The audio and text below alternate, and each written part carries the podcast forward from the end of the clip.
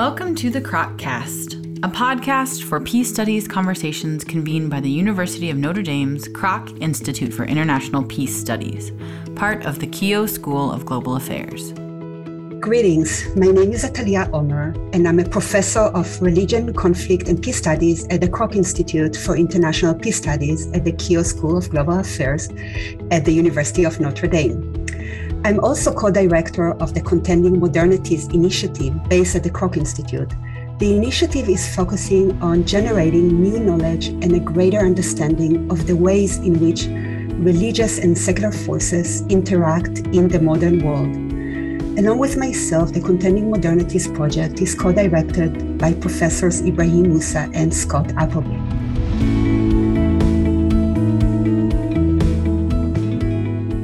Great honor and privilege to be in conversation today with esteemed contributors to a forum engaging with Professor Shaul Magid's book titled Meir Kahana The Public Life and Political Thought of an American Jewish Radical, which was published in 2021 by Princeton University Press. The forum is soon to be published in the Journal of Religious Ethics and is based on a panel conversation we all had at the annual meeting of the American Academy of Religion in November 2021. Magid's book shows how race, religion, and nationalism have intertwined in shaping realities in Palestine, Israel. It also shows how racist ideas travel from one location to another. Magid talks about it in terms of racial grammar. The book also tells a story of Jewish modernity that carries with it utter powerlessness and being the target of genocidal violence and Jewish power and supremacist political project underwritten by Western imperial and cultural interest, which Palestinians have experienced as an ongoing Nakba, with Nakba or catastrophe referring to the event of depopulation of Palestinians in 1948. Before returning to saying a few more words to contextualize our conversation today, and on the pages of the Journal of Religious Ethics, let me just briefly introduce, in no particular order and extremely briefly, only telegraphing their titles, the amazing interlocutors we have here today. Yaniv Feller is Jeremy Zwelling Assistant Professor of Jewish Studies and Assistant Professor of Religion at Wesleyan University. Next, we have Emily Filler, who is an assistant professor in the study of Judaism at Washington and Lee University. We are also joined by Susannah Heschel, who is the Eli M. Black Distinguished Professor of Jewish Studies at Dartmouth College, where she chairs the Jewish Studies program.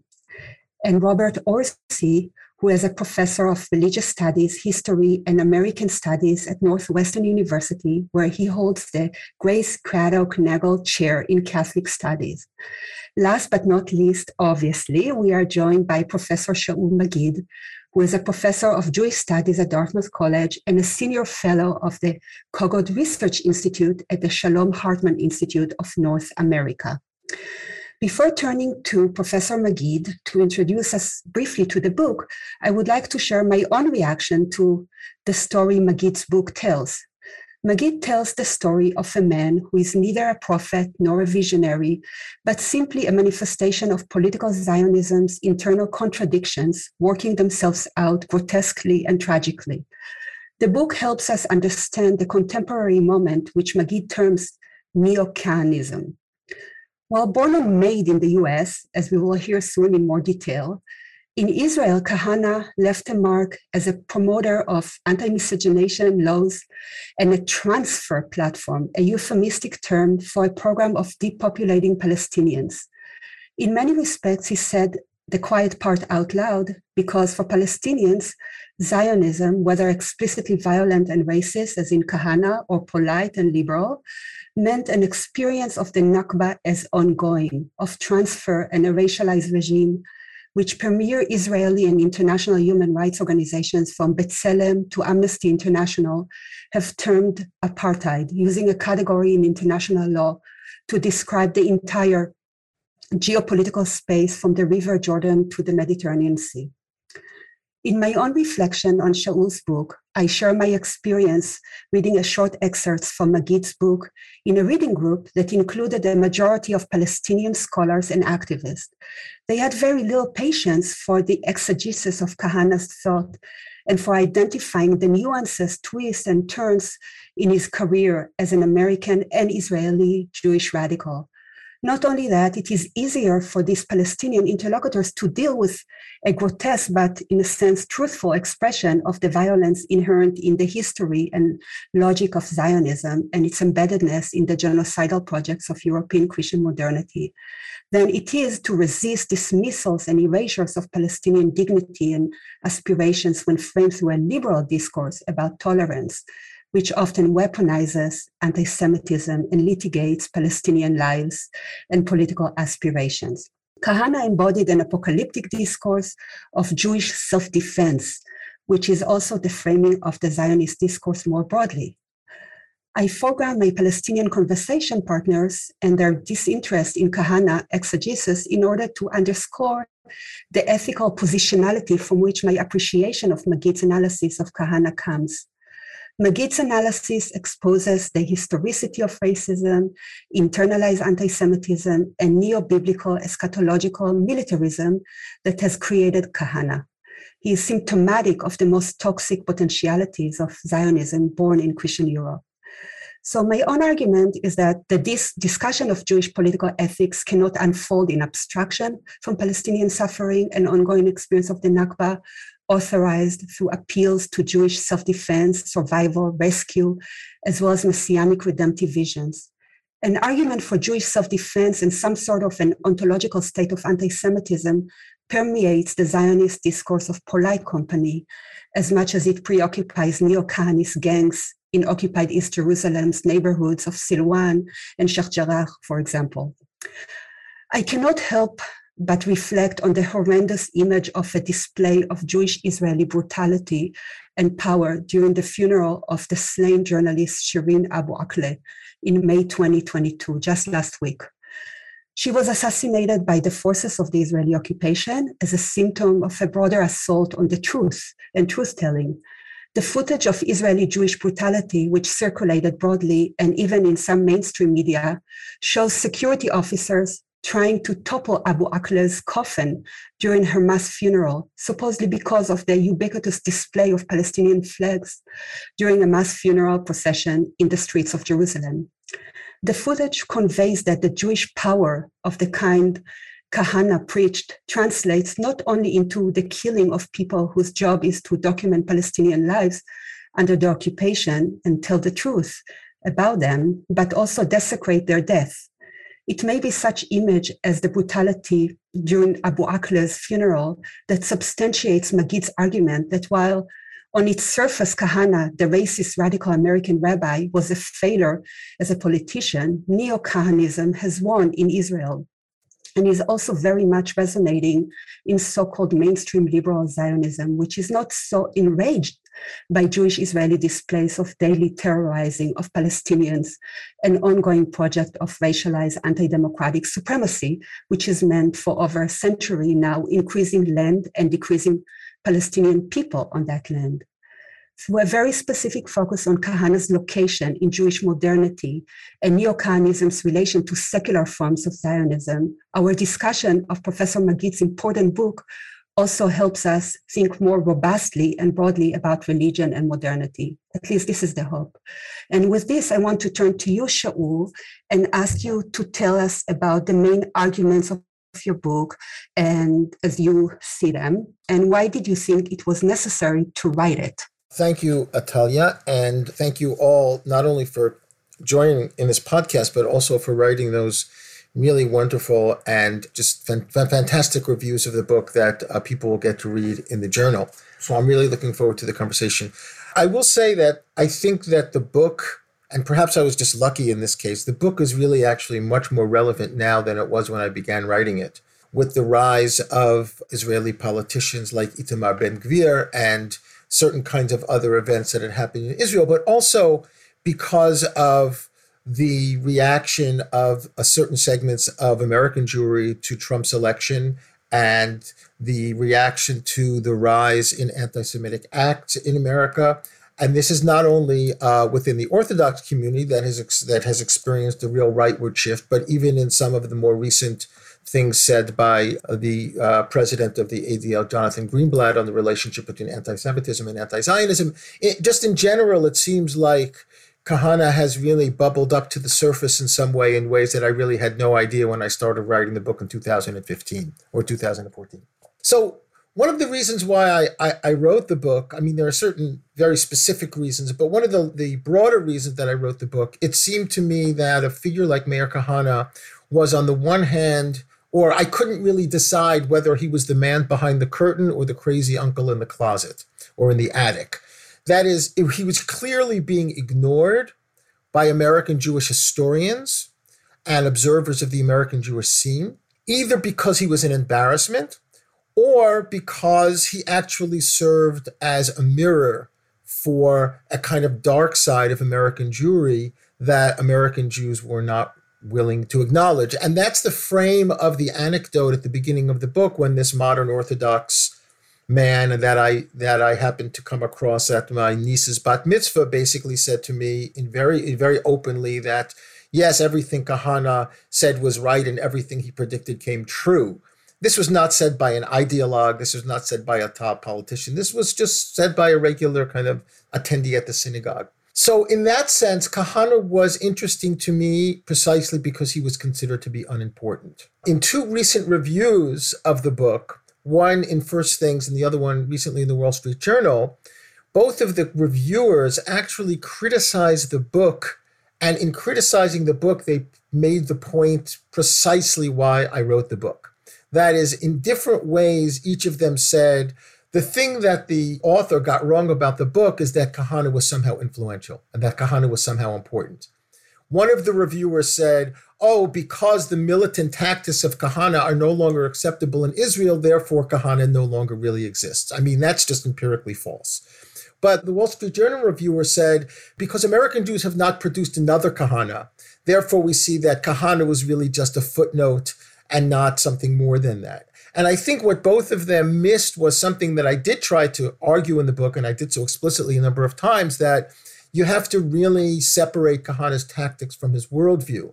And it may be true that his tactics are no longer relevant, although in Israel I think they're becoming more relevant. But it may be true in America that we don't have the equivalent of the JDL. We don't have, you know, a vigilante Jewish group that's going and, you know, beating up African Americans who are harassing elderly Jews. But the militancy of Kahana was really simply the product of his time and that the worldview of Kahana is something that I think was planted much more deeply in the American Jewish consciousness. And I will say that if you look at Kahana's worldview as opposed to his tactics, what he was saying was not really so radical. What he was saying was actually quite common in certain circles of American Jewry that anti Semitism is ubiquitous and it's unresolvable, that liberalism is really the problem, and liberalism is that which is going to destroy American Jews. Remember, the liberalism of American Jewry in the 1960s is a little bit different than the liberalism of American Jewry today. But the, the very idea that Kahana basically said that the, that America will not protect its Jews is something that was actually quite common then, and it's becoming even more common now, especially with the rise of anti Semitism, where there are increasing numbers of American Jews who basically say we can't trust America to protect us, that liberalism is not the answer. And for Kahana, ultimately, it was, it was Israel. I want to make a couple of comments, if I could, and then I'll, then I'll stop on the responses to the book, because the responses are actually quite interesting. I got responses to the book from four different groups of Jews. The first were Kahana sympathizers, and they basically thought that, you know, it was a hatchet job on their leader and it was unfair, and there were all these historical inaccuracies. Not one of them actually showed me one historical inaccuracy, but all of them said there were many historical inaccuracies, but I don't have the time to really list them. When in fact, my response to them is I actually took Kahana pretty seriously. I mean, there have been you know, books like Robert Friedman's The False Prophet and Yair Kotler's Hayal Kahana that were really actually kind of hatchet jobs on this person. But I took him very seriously and I was I was surprised that they were so kind of negative in that way. Although there is one respondent from a settler that I think is very interesting. The second group were modern Orthodox Jews who were also very angry. And they were angry in large part because they felt like I was tying him to them, that he was a product of modern orthodoxy and that his worldview was really an outgrowth of modern orthodoxy. The next group were liberal Jews. And liberal Jews, some of them were actually quite angry that I took him seriously at all, right? Because Kahana should be just the crazy uncle in the closet. Let's just leave him there, unlock the door, and make believe that he never existed. Plus, in a sense, they really understood that what I was doing with Kahana was offering my own critique of liberalism through Kahana's critique of liberalism. And I said to, I said, I think in one podcast, is something that I decided to write, write in the book, that Meir Kahana is my Carl Schmitt in some way, right? The way in which the left uses Carl Schmitt for their own critique. And then there were the neoconservative Jews, and I think that the the author of the review of the Wall Street Journal was one of those, although I don't know who that person is, who basically made the argument. He is a very very interesting argument. He said Kahana was prescient but not influential.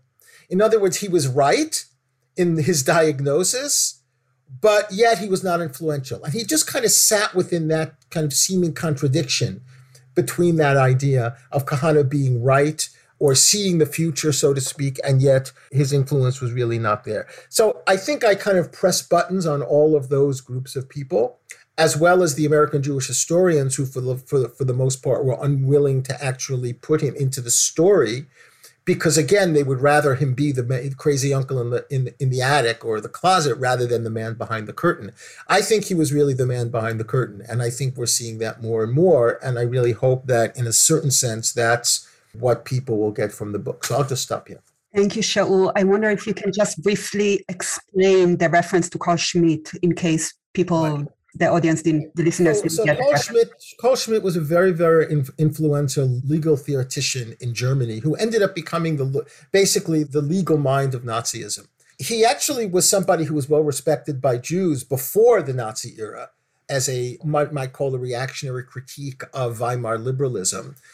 But what's interesting about Carl Schmitt in terms of its reception is that of late he's very often used by radical leftists as a way of constructing their own critique of liberalism.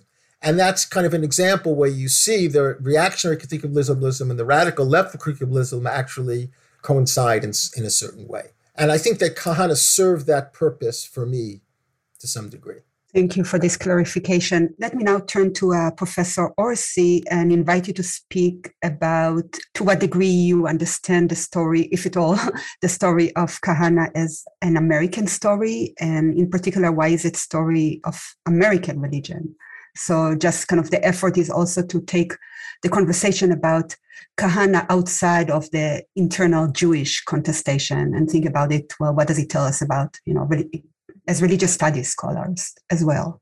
Thank you, Atalia. That's an important question. And uh, first, I want to say to Shaul that any book that makes that many different stakeholders, religious stakeholders, unhappy, that's surely a sign of a very successful book. Uh, and uh, I, I, really want to compliment you on that because I think that uh, certainly it surely should be one of our responsibilities as as scholars of religion to trouble the complacent, to trouble religious complacency. So I'll tell you in response to your question, I think first of all, Kahana's story, and I really admire this book again. Kahana's story is a New York story. When uh, JDL was founded in 68, it's hard to exaggerate the level of sort of racial hysteria in New York City in that period. Uh, abetted by the, the media, which just reveled in uh, lurid accounts of black on white crime while not covering, for example, the criminalization. I mean, the broader context, of course, is the criminalization of African American skin, black skin in the Great Migration. So, you know, 68 was really a dire time. There's an analogy in the Italian community. There was an organization called SPONGE, which is a racist acronym that translates in part to the Society for the Prevention of African Americans Getting Everything. So there really was a on the edges of New York neighborhoods, on public transportation, on uh, in schools and public schools, a truly uh, bitter encounter between ethnic and racial groups and religious groups in New York City in this period. Uh, Shaul references at one point Norman Podhoretz's 1963 article, "My Negro Problem," and it's a startling, it's a startling essay. The uh, you know Podhoretz talks about hating, fearing, envying uh, African American, his African American neighbors. It, it's a time capsule of this moment of what I'm calling racial hysteria again against a broader background of US racism, uh, anti Blackness. As for a religious story, this was also the period of the radicalization of theologies across the religious traditions. And Shaul references this regularly. I think here of Black Power theology, for example, which is concurrent with this, or Catholic radicalism, which has its rise now with. Uh, comes into the public sphere more public more visibly with the Berrigans in 68 the same year the Catonsville Nine action in, uh, against the draft board, draft board in, in Maryland. So you do see, you, you know, you see a radicalization of, of the religious imaginations in, in the U.S. I think among religious intellectuals. There's a real radicalization. So that's all part of it. Ultimately, though, I think I disagree a little with with uh, Shaul. I don't know how far the comparison. There's a consistent comparison in the book between uh, Kahana and Malcolm X. I do think that can only be taken so far. I mean, I think ultimately Malcolm X's story is very, very different. You know, he eventually manages to go to Mecca, has a, it's much more expansive vision, racial, ethnic, religious understanding of his religion. And I, I think to some extent, he's at least at, before his assassination, he's he's beginning to step outside, trying to step outside the racial hysteria. A Kahana thrived within the racial hysteria. He was a he was a master of the racial hysteria. So, and I think that's an important distinction. Thank you. I wonder, uh, Shaul, do you want to maybe respond to that point about uh, Malcolm X? I agree with you. I do think it only goes so far. Malcolm X certainly had some kind of awakening that Kahana never had. You know, it would be interesting hypothetically to think what would have become of Kahana had he not immigrated to Israel. I don't think he would have had an awakening moment.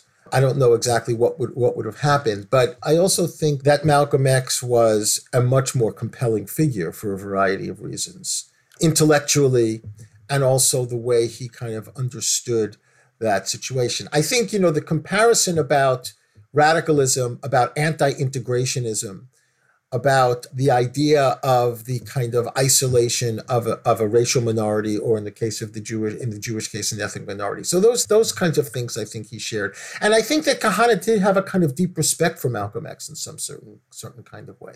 So thank you for that. Yeah. Thank you. So, Professor Heschel, let me turn to you. I wonder, as someone who has thought so much about anti Semitism and also uh, questions of feminism and, and gender. First, what is your take on Shaul's concept of Judeo pessimism, which he articulates in the book in his analysis of Kahana? And relatedly, I think, uh, why is it important to bring a gender lens to the analysis of Kahana and Kahanism? Thank you. I'm so glad to be joining you. This is a very important book that Shaul Magid has written about Meir Kahana. And I see it also as an important call to historians because we're going to have to change the way we have told the narrative of American Jewish history and of modern Jewish thought and of the history of Zionism and the state of Israel, and much more besides. And I appreciate also what our colleague Robert Orsi has just said about uh, Kahana and American history. And I think there too, there's an important chapter uh, to be written in the future about what Meir Kahana tells us about religion in America. So I think for many people, Donald Trump came as a shock and shouldn't have been a shock. Why did he come as a shock? Because we hadn't been paying attention. And the same is true as uh, Professor Magid says about Meir Kahana. We weren't paying attention. The issue is both Kahana and the reception of Kahana, which, as he points out very clearly, has grown. American Jews, certainly, and Israelis, certainly, have become increasingly sympathetic to Kahana whether or not they understand what they're saying or understand that Kahanism is linked to Meir Kahana, nonetheless, it's there. And the fact that the United States government is just a few days ago, as you said, Professor Omer, decided that Kahanism is no longer to be on the uh, list of terrorist organizations, that's also quite frightening. But it also should tell us perhaps something about the pathology of Kahana and Kahanism. So You've asked me several different questions. I would say I certainly agree with what Shaul Magid says about Afro-pessimism and Judeo-pessimism. And on the one hand, Afro-pessimism is a response to the understanding that white people view black people as non life. And so it's possible for Derek Chauvin to murder George Floyd on the street without thinking that he's committing murder in that moment. He didn't even think that because black skin is non life. And this we see then analyzed by Black philosophers such as Frank Wilderson and uh, in South Africa, Tendayi Sithole. Blackness is non life. Now, one can understand in the years following the Shoah that Jews would also say, in the eyes of the Gentile world, Kahana says Jews are non life. The problem comes, though, in what is done with Afro pessimism and what is done with Judeo pessimism. Afro pessimists don't call for a genocide of white people or argue that uh, whiteness is somehow polluting, et cetera, and turn it into a political movement, whereas Kahana did. So there we find that what Kahana's done is to develop an ideology that justifies Jewish power, but it's a power put to the purpose of hate. And in that sense, what he's also been, and it's of course a hatred of Gentiles. But what he's also done is to develop a politics of emotion. The kind of um, use of emotion that Kahana has been so effective in creating in a legacy that's gone on now for many decades and that I fear will continue is this kind of passion that unfortunately is reminiscent of anti Semitism, including at its very peak in National Socialism. That is to say, as Kahana does, that Gentiles cause a pollution of the Jewish body, that they bring leprosy. Echoes what Nazis said, including Nazi theologians who said Jews bring syphilis to the German people. They must be removed. Now, the irony here is that Kahana is inverting anti Semitism for his own purposes, and perhaps that's part of the power.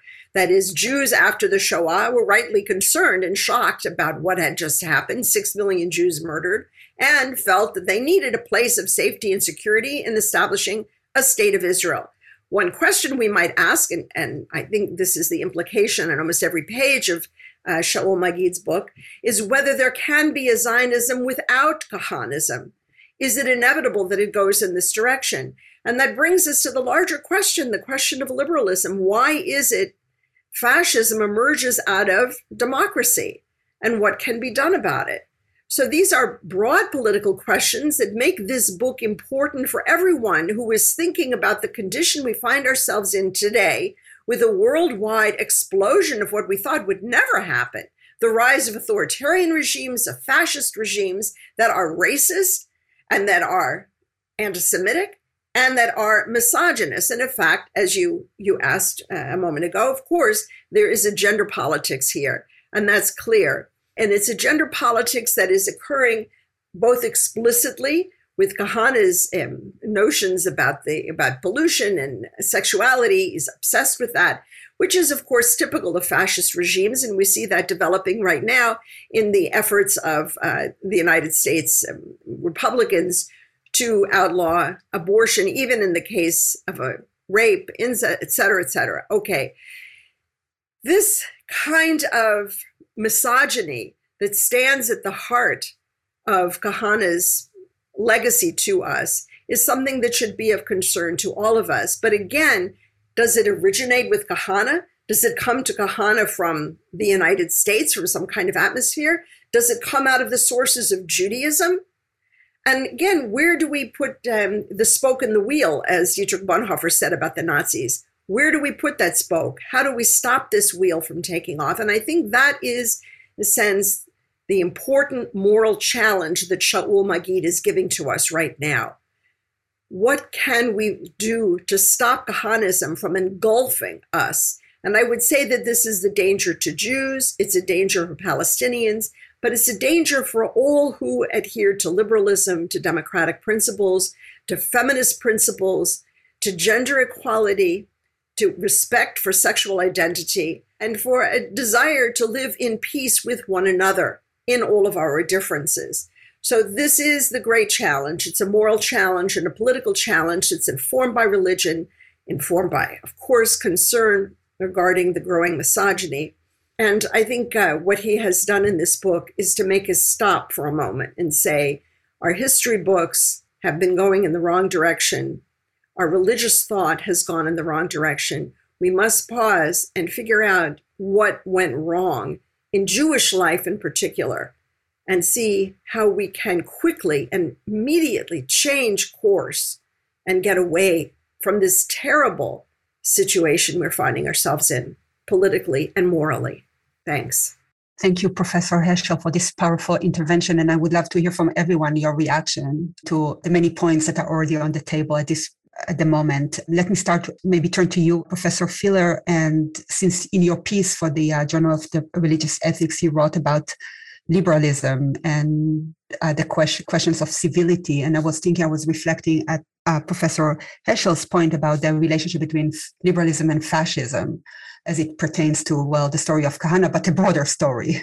So perhaps let's hear from you your, your reflection on that notion of civility and liberalism and how you connect it to uh, Professor Magid's book. So I should say that in a very foundational way, I understand this book to be almost entirely about liberalism. So, um, or a, a, kind of uncovering of an occluded liberal sensibility. And so you say, I'm happy to make a kind of big claim on Shaul's behalf.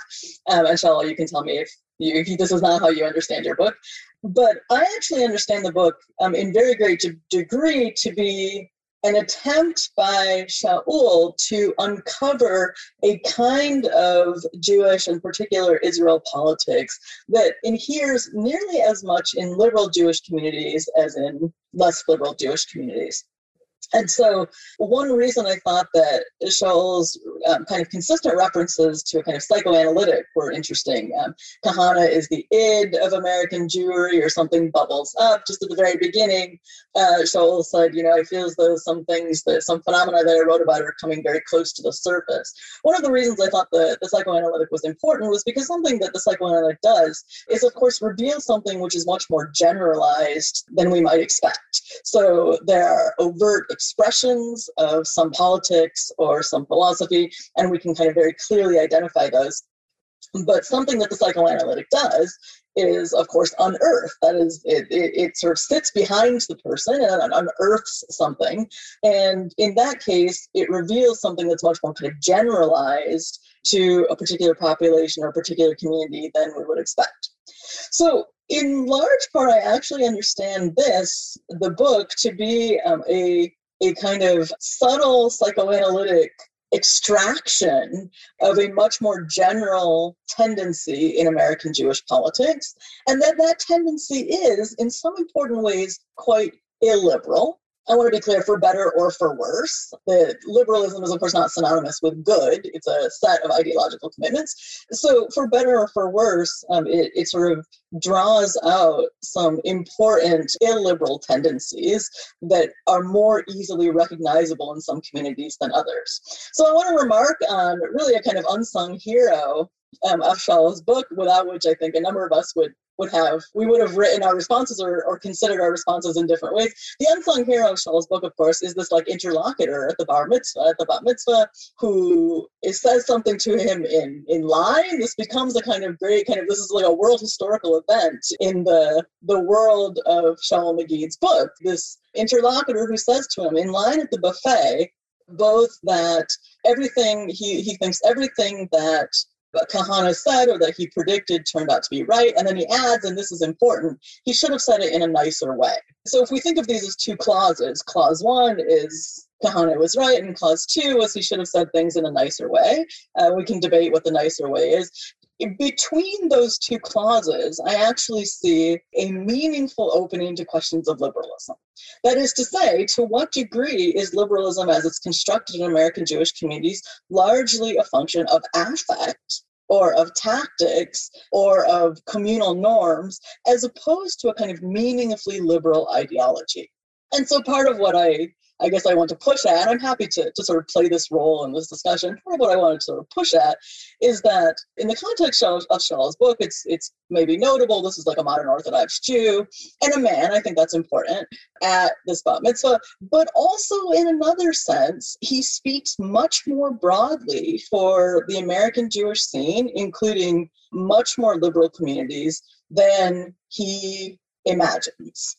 That I think is a, a, kind of stake that I want to stand by or hold, or at least as a kind of pole against which we can imagine how broadly a, a, some ideology that could reasonably be called Kahanism is expressed. That that is much more generally distributed across a modern Jewish population than we imagine, and that occasionally we see instantiations of that in a more overt way. And often we need better lenses um, or better tools for identifying in ways that are less overt. And so ultimately, I think I think that's how I think this book works. It's a kind of a tool um, or a lens or some other metaphor that allows us to see something about American Jewish politics both domestic politics and, of course, Israeli geopolitics than we thought. It's a kind of a window or something that, that tells us something more about Jews generally. Thank you, Dr. Filler. And hopefully, we'll return to some of the questions that you just raised. But moving, shifting briefly from this very American focus that you articulated to the context of Israel Palestine, I want to turn now to um, Professor Feller and ask you how does Kahana's life and thought connect to the present moment in Israeli politics, and also perhaps uh, invite you to um, unpack a little bit why do you write in your piece, in your contribution to the forum on Magid's book, that his work is you see it as an intervention in the historiography of the Jewish political tradition, which also connects to a point that uh, Professor Heschel made earlier. So Yaniv. Thank you. And uh, a lot of the discussion is really connected to the things we already heard. So I, I think there are actually a lot of overlaps, even though I will focus on the Israeli context. So maybe to start with Emily's great point about kind of the psychoanalytic mode or kind of thinking about Kahana as the id and the fact that he should have said it in a nicer way. I guess I haven't lived in Israel in 10 years, but I guess that's the part that was most striking to me, both kind of in intellectually invigorating in Shaul's book, but also so interesting is this idea of, for me, Kahana is not the id, or he's not even the man behind the curtain. He's in primetime television, right? So Itamar Ben Gvir, who is a member of the parliament for the religious Zionist party, he's now actually kind of being played kind of in a very satirical caricature way in Eretz Nehederet, which is a primetime television watch in Israel. So people get to see, admittedly, a parody, but still it also normalizes, right? Parodies also has this tendency to normalize. So in this sense, he's the crazy uncle in the attic now runs the government, basically, right? So or doesn't run the government, he's in the opposition, but he does have the, the ideology, as uh, Shaul rightly notes, is way bigger than uh, just the actual members. But just to give you couple of brief instances, and unfortunately, so many are coming every single day. So Itamar Ben Gvir, as said, is the most obvious political manifestation. But there are also, I think, Shaul, that's something you mentioned in your reply in the journal, which I thought was a very helpful way of framing it. There are actually two Kahanist projects. There's the political project, which can be symbolized by Itamar Ben Gvir, but there's also, I wouldn't even call it the ideological, but the social project. It's a project about restructuring Israeli society or Jewish society more broadly. And in Israel, you see that through the organization of Lehava, which is an organization dedicated for the prevention of assimilation in the Holy Land. That's kind of the title. And it, it's as horrific as it sounds. And Susannah, you mentioned kind of misogyny and gender politics. So they are kind of trying to save Jewish girls from, you know, being seduced by Arab male. So that's a very explicit uh, also gender politics and racial politics. There are everyday attacks and threats on left activists, on people who work in human rights organizations. And I think that's something that, that I took from Shaul's book about the centrality of Kahana. It's a double pronged attack. It's an attack on, of course, the Arabs and the Arab Israelis and Palestinians, but it's also part of the rhetoric and violence of Kahanism is attack on other Jews. So it's the attack on anyone who disagrees with the Kahanist ideology. So we saw it as kind of an anti-establishment against the institutions in the United States in Shaul's book, and we see it nowadays in really at times street violence in Israel. So yes, Kahana is unfortunately very much present still in Israel, and I would say like I don't see decline. It's enough to walk on the streets and you see graffitis such as Kahana Tzadak, Kahana was which translates as Kahana was right, or Kahana Chai, which was the name of the political party founded after after his death, which means Kahana lives. So that's kind of the troubling aspect that I learned a lot about the American context from Shaul's book, but I also found it really striking how just how present Kahana still is in Israel today, and this idea of the neo-Kahanism, of this messianism, apocalyptic messianism, combined with the Kahanist violence, is really becoming very, very prevalent. And I think that's one of Shaul's great contributions is this concept of the neo-Kahanism. Now, in this sense, it is an intervention in the Jewish in Jewish political thought. So Susannah said that our history books and religious thought went in the wrong direction. And Orsi, Bob Orsi talked about troubling the complacent, right? So I think part of this troubling the complacent is also in terms of the Jewish political thought or the Jewish political tradition. So for that, I might uh, just say that I think very broadly insufficient primer. There are two basic questions that Jewish political thought asks today. One is about Israel and the diaspora, and the other is, as Emily and others have mentioned, about Judaism and liberalism and their compatibility or incompatibility. Now, whether it is an affirmation of one position or the other, this, these are the basic questions. So I'm thinking on the one hand on works such David Biale's Powerlessness in Judaism and Yoram Hazony's work, very two different political projects, or Michael Walzer and David Novak, again, seemingly very different positions. But the very basic question about Judaism and liberalism and its con- and their ability to work together. And I think Shaul's book radically changes the picture. Just as uh, Kahana isn't mentioned in uh, Jonathan Sarna's American Judaism, as Shaul notes, he's not really mentioned as part of the Jewish political tradition at all. Uh, there's no volume in this the Jewish political tradition for volumes about racial grammar, for example. And in the three volumes I looked at out of the four, Kahana is not mentioned a single time as well. So that really shows us that Shaul's intervention is so important also in how we think about, about what it means to have a Jewish political tradition and how can we teach this Jewish political tradition in a different way.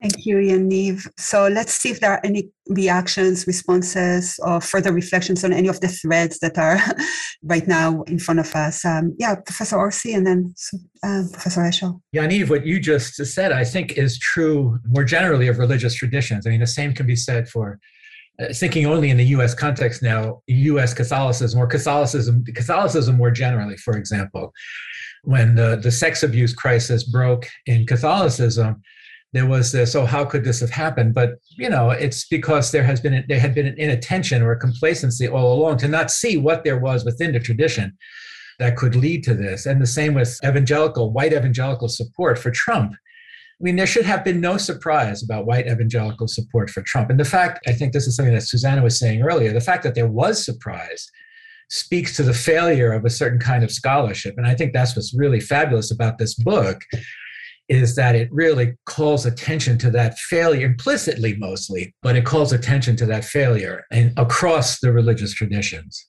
Thank you, Susannah. Thank you. I so much appreciate what everybody has said, and I, I love this discussion. I just want to say that, well, yes, of course, we should be shocked that Kahana is not included in, in the history of Jewish political thought and American Jewry and all of the various studies that have been done. At the same time, let's remember women are also not talked about. There's nothing about Jewish feminism in the in the Walzer series of Jewish political thought volumes for example. And one could go on with that. And I also have to say that Jewish history generally doesn't like to put in anything that sounds a little negative about the Jews, like all the racism in the in the Kabbalistic and Hasidic texts. They're beautiful texts, but they are also racist. And we don't want to talk about that. So why? Why don't we want to talk about it? And who's going to prod us to talk about it? And I think part of the Zionist project is to get away from being prodded and uh, get away from an audience that demands to hear about these things. So, in some sense, this is also about a Zionist mentality that affects Jews in the United States and Europe, et cetera, that doesn't want to look at the negatives. And that has been very destructive to us politically. And not being willing to acknowledge some of the horrors that have also been committed by Jews in the Zionist project. But then I also just want to say that Kahanism can't be used as a kind of covering law to explain all kinds of developments in the contemporary or in the past. That is, anti Semitism is often invoked by historians to explain a variety of incidents, violent or rhetorical. It's because of anti Semitism Jews were attacked. Well, that doesn't really explain everything. And same thing, Kahanism is important for us to recognize, sure, but we aren't veering in certain directions politically, even as so called self proclaimed liberals, because of Kahanism. So I would just caution against using Kahanism as a kind of overarching explanation. I would just also want to respond. I really like what everybody said. And Emily, I really like when you called attention to thinking about the, the psychoanalytic here and Kahana is the, which is wonderful.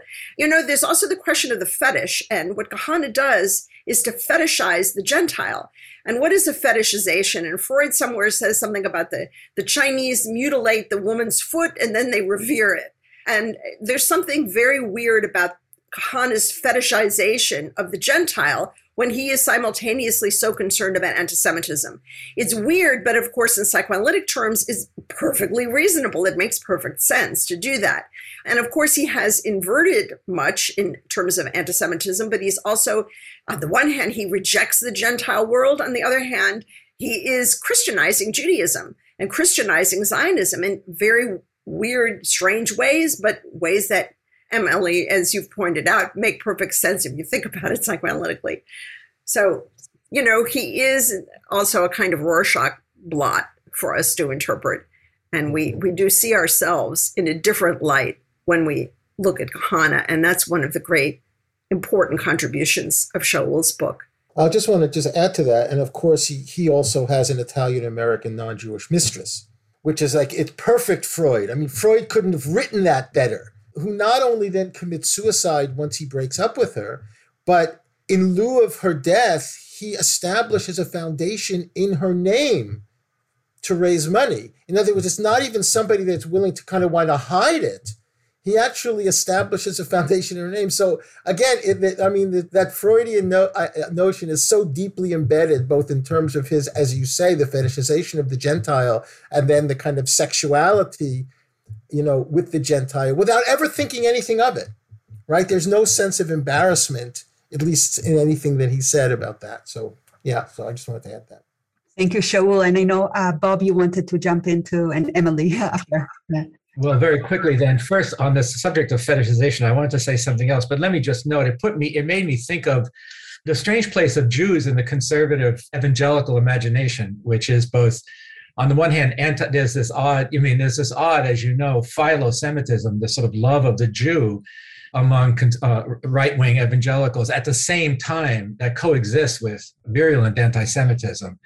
But I wanted to say we were talking about what we have not paid attention to. I, I do want to add to this that there's that we should at, at, least acknowledge the ways in which scholarship now is policed by funding and decisions made on the university level. I mean, the fact that so many of us have chairs in particular religious traditions funded by people who very often their intention for us, even though we struggle against this, I think, their intention is to present a, a, positive view of these religious traditions. And I think it would be very hard if some, I mean, I don't know, Shaul, what you think about this, but I think it would be hard for a Jewish graduate student on the market who said, well, you know, my project is on Kahana and Kahana's role, I think of Kahana as, you know, your project essentially. That person would probably not get a job what I'm calling the policing of the university. I mean, that's, that's this really happens. Although I did get an email from somebody from Turin in Italy that's writing a dissertation on Kahana, and she wanted to actually talk to me. And another woman who's writing an MA thesis on Kahana in Sweden. So obviously, it's maybe outside of the US. No, but I think I think you're absolutely right. I mean, if I was, uh, you know, advising an assistant professor let's say not even a graduate student, but an assistant professor, and this was going to be his his or her tenure book, I think uh, all of us would kind of raise issues whether that would be the best choice or not. So that is certainly that is certainly the case. Yeah. But these days, almost anything can get you in trouble. This is a sort of important question about sort of what gets you in trouble, or what is the point of this book in terms of trouble. I mean, we could debate whether or not Shaul could have written this book as an assistant professor, but I do think that obviously we are, in some sense, still kind of dancing around the question of whether or to what degree to take Kahana seriously. Kahana, Kahana makes a real, actual set of political claims. Um, in fact, he makes a real, actual set of political claims that um, I argue are actually shared much more broadly by many, if not most, American Jews than even they, the many or most American Jews, believe themselves to be in accord. So I wonder if the problem, the problem with Shaul's book, in terms of you know Shaul, the assistant professor, is not sort of writing about violence per se. It's about the kind of posture of engaging seriously with Kahana's politics. But the political claim that Kahana makes, um, and that I think Shaul takes very seriously, is a kind of structural claim about the meaning of political Zionism. And that claim is not easily dismissed, Kahana or no Kahana, but it's terrifying to hear what I think is ultimately a much more broadly held claim when it's in the mouth of Meir Kahana, who we all know is like capital B bad. So I do think there's something important about the degree to which people are able to perform a taking Kahana seriously, even if, of course, taking him seriously in order to deconstruct the ideology or to point to the facts in which the ideology is actually quite constructed communally. So I, I suppose if we were to put this into very contemporary parlance, we would say that Shaul is platforming Kahana, right? He's giving a platform to a voice. But part of what I think is going on, and here I'm kind of, again, I'm kind of happy to play this role in the conversation. I, what I think is going on is that Shaul is suggesting actually that this in a broad sense, an ideology that is more Kahanist than not um, has very wide purchase in in liberal American Judaism, and of course, Yaniv and Atalia can can speak more to the Israeli context. So we, we can debate where it is that the funders would pull their funding, but the, the kind of posture of taking Kahana seriously um, and using Kahana as a kind of diagnostician, um, I actually think is the, the kind of major intervention of the book. Yeah, I just want to add to this that again, to return to, in a sense, my earlier point about how important it is for this conversation to be relational and be confronted by the experiences of, of specifically Palestinians, because I worry so much about the conversation becoming intra Jewish kind of contestations, imagining, reimagining, and not focus on the violence.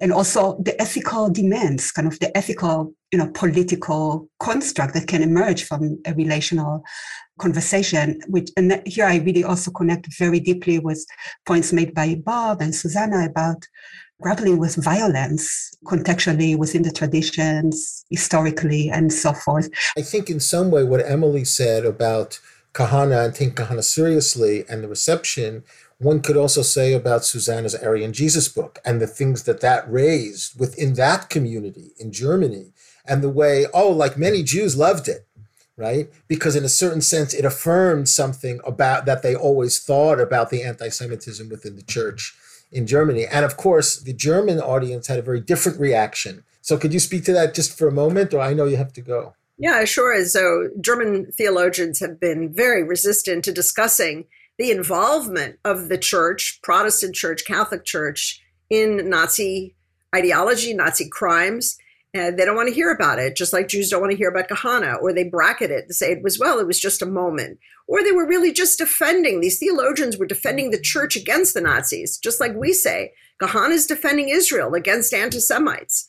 Mm. And so it can be, trot, Kahana can be trotted out today with the whole issue that you, you mentioned earlier, Shaul, about Jonathan Greenblatt equating criticism of Zionism with with anti-Semitism. This is really becoming an explosive issue. And yes, Atalia is right, and Yaniv pointing to the violence that is what shall I say? It's like a volcano that's starting to erupt and is only going to get worse. I don't see how we can tamp that down and prevent the violence from getting hmm. worse. I understand Israel is now doing some kind of military exercises as a kind of what how do you say this in military language? A preparation or a military games they call it i hate that term for an attack on iran but one thing I think is important, just to step in for a minute, if I can sort of enhance the contradictions a little, is that hearing from the Palestinian readers whom Atalia talked with suggested that to whatever degree we could talk about this or that kind of violence ramping up right now, to some degree, like any number of Palestinians could identify the locus of the violence in the late 1940s. That there's something that at least that's the challenge that is presented by reading Kahana in this particular Israeli context. It's not just about, or even substantially about, watching a kind of descent into Kahanism, but at least uh, many of Atalia's Palestinian interlocutors understood that to be actually quite foundational to the political Zionist project. So, at the very least, I think that we should kind of look at that square on or, or look at that head on. Thank you, Emily. This is exactly the reaction that um, reading Shaul's uh, thesis about Kahana generated for the Palestinian readers. Say, well, you know, it's just a matter of degree of you know being more, more polite about it, less polite about it. Thank you Which for being so patient, waiting for a long time. I just enjoy listening. It is about taking Kahana seriously, right? I guess that relates precisely to the point. The Palestinians, Atalia, that you read Kahana with, they take him seriously because they see something in it. And then there's the different way of taking him seriously, not just ideologically, but really as a Jewish thinker, which Shaul is, I think, what you do in the last chapter, I believe, when you read the Jewish Idea as kind of a text of Jewish philosophy. And that really forces us to move away from the, oh, he's just a rebel rouser or he's just, you know, a provocateur, but he's an actual Jewish thinker. I actually tried, I'm not sure if it fits the category of getting into trouble or not, and the assistant professor. I actually tried following our uh, discussion in November and following reading Shaul's book to teach Kahana. So I taught a class called Political Fantasies of Zion this semester. So we read all sorts of fantasies from, you know, we read Rashid Khalidi, but we also read uh, Satmar and we read Kahana and we read Herzl. We read all sorts of texts. And it was so interesting because the students were mostly American Jews, I would say, mostly liberal would be my assumption, small liberal arts college. But they, I think they took two things from it. A, it didn't really surprise them, which is interesting and kind of just relates to the point of just how deeply embedded Kahana is. They were resistant to it. We read two chapters of Never Again, but they also, at least two of them in the responses, so they need to submit written responses, right? At least two of them, I guess, if we want to read it psychoanalytically, they move to the first person plural. So they started talking about we, which they've never done in other responses, which speaks again to just how embedded Kahana is, but also I think to just how effective Kahanist rhetoric is, in the sense of he really forces people to engage and maybe I wonder if that's why scholarship today doesn't want to engage Kahana, right? Because it's once you start actually engaging, then you really have to go and make a serious engagement, which people are reluctant of doing. I had a, a leader of a one of the main social justice movements in the US write me and she said, you know, I'm reading your book on Kahana and I'm actually really afraid I'm more sympathetic to him than I actually thought right, as we go on. And what she was getting was his critique of liberalism. I mean, that's really, in a sense, what the, what the sympathy was. I think you're right. I, I mean, I've taught him, as Yaniv knows, in in the in forthcoming Festschrift for David Novak, I have an article which compares Kahana, Yoel Teitelbaum of Satmar, and David Novak on Judaism and Zionism, and really kind of put the three of them in kind of conversation with each other in ways that I think are actually quite interesting and productive. Thank you. I think that one of the challenges, it is a challenge within kind of the scholarly discourse, is to say, well, from what positionality are we going to take Kahana seriously? What are the normative assumptions? And we need to own them because that will really make a difference in terms of the kind of analysis and you know knowledge that will be generated or the histories and the political ethics and, and uh, historiography of uh, jewish thought that uh, will be generated. So it's one thing to take him seriously and say, "Oh, right on, I agree with you." So there, there are certain assumptions. There is a place to ask questions about what are the normative commitments of the scholarly uh, work, and in this particular case, the study of the Jewish tradition in the U.S., in Israel, and so forth. So it is like to go back to Emily's point, the issue about liberalism is very much um, at the center of this conversation. So I want to invite whoever wants to jump in uh, to see if there are any kind of final words to contribute to the discussion on the um, base on what does Shaul's book and analysis of Kahana, how does it help us think about religion, modernity, race, liberalism, all those uh, concepts that have been kind of circulating throughout our conversation today. So, I think one of the things that was so refreshing about the about the conversation we had in November and about the responses is that I think that all of you, including obviously Susannah, in a certain sense, really got what I was trying to do, which was really not write a biography of, a, of an individual, but use that person as a lens to look at some of these larger issues.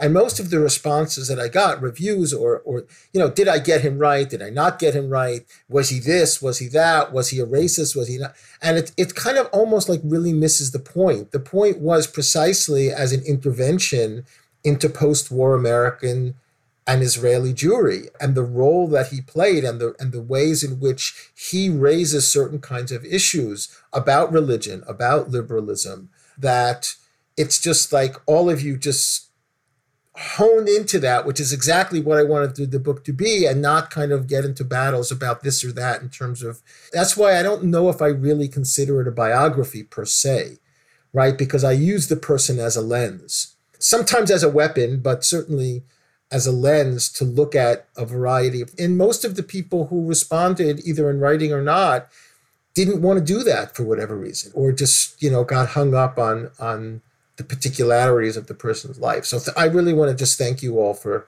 for doing that and to bringing that to the surface Thank you, Shaul. I mean, one of, for me as a Jewish Israeli, one of the most shocking dimensions about the book is really uh, kind of grappling and understanding or getting a, sen- a bit of an understanding of how profoundly influential events that happened in New York City in the 60s, that context, how profoundly influential and impactful it has been on the context of Palestine Israel. I mean, it's really shocking and challenging to our thinking that is so uh, beholden still to kind of methodological nationalism that somehow discursivity of hate ends within the geopolitical boundaries of the nation state.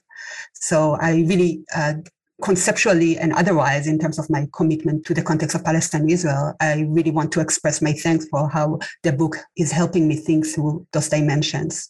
Well, thank you everyone for participating, uh, for writing reflections about Shaul Magid's book and for engaging in this conversation, and which is very meaningful conversation and unfortunately uh, timely. So thank you. Thank you. Bye bye. You've been listening to the Cast. Peace Studies conversations convened by the University of Notre Dame's Kroc Institute for International Peace Studies, part of the Keough School of Global Affairs. You can find all episodes of the Croccast on Apple Podcasts, Google Podcasts, TuneIn, Stitcher, Spotify, and online at kroc.nd.edu slash podcast. You can also rate and review our podcast, which will help more people find our show. For more updates, stories, and videos from the Kroc Institute, follow us online on Facebook, Twitter, Instagram, and YouTube. Thanks for listening.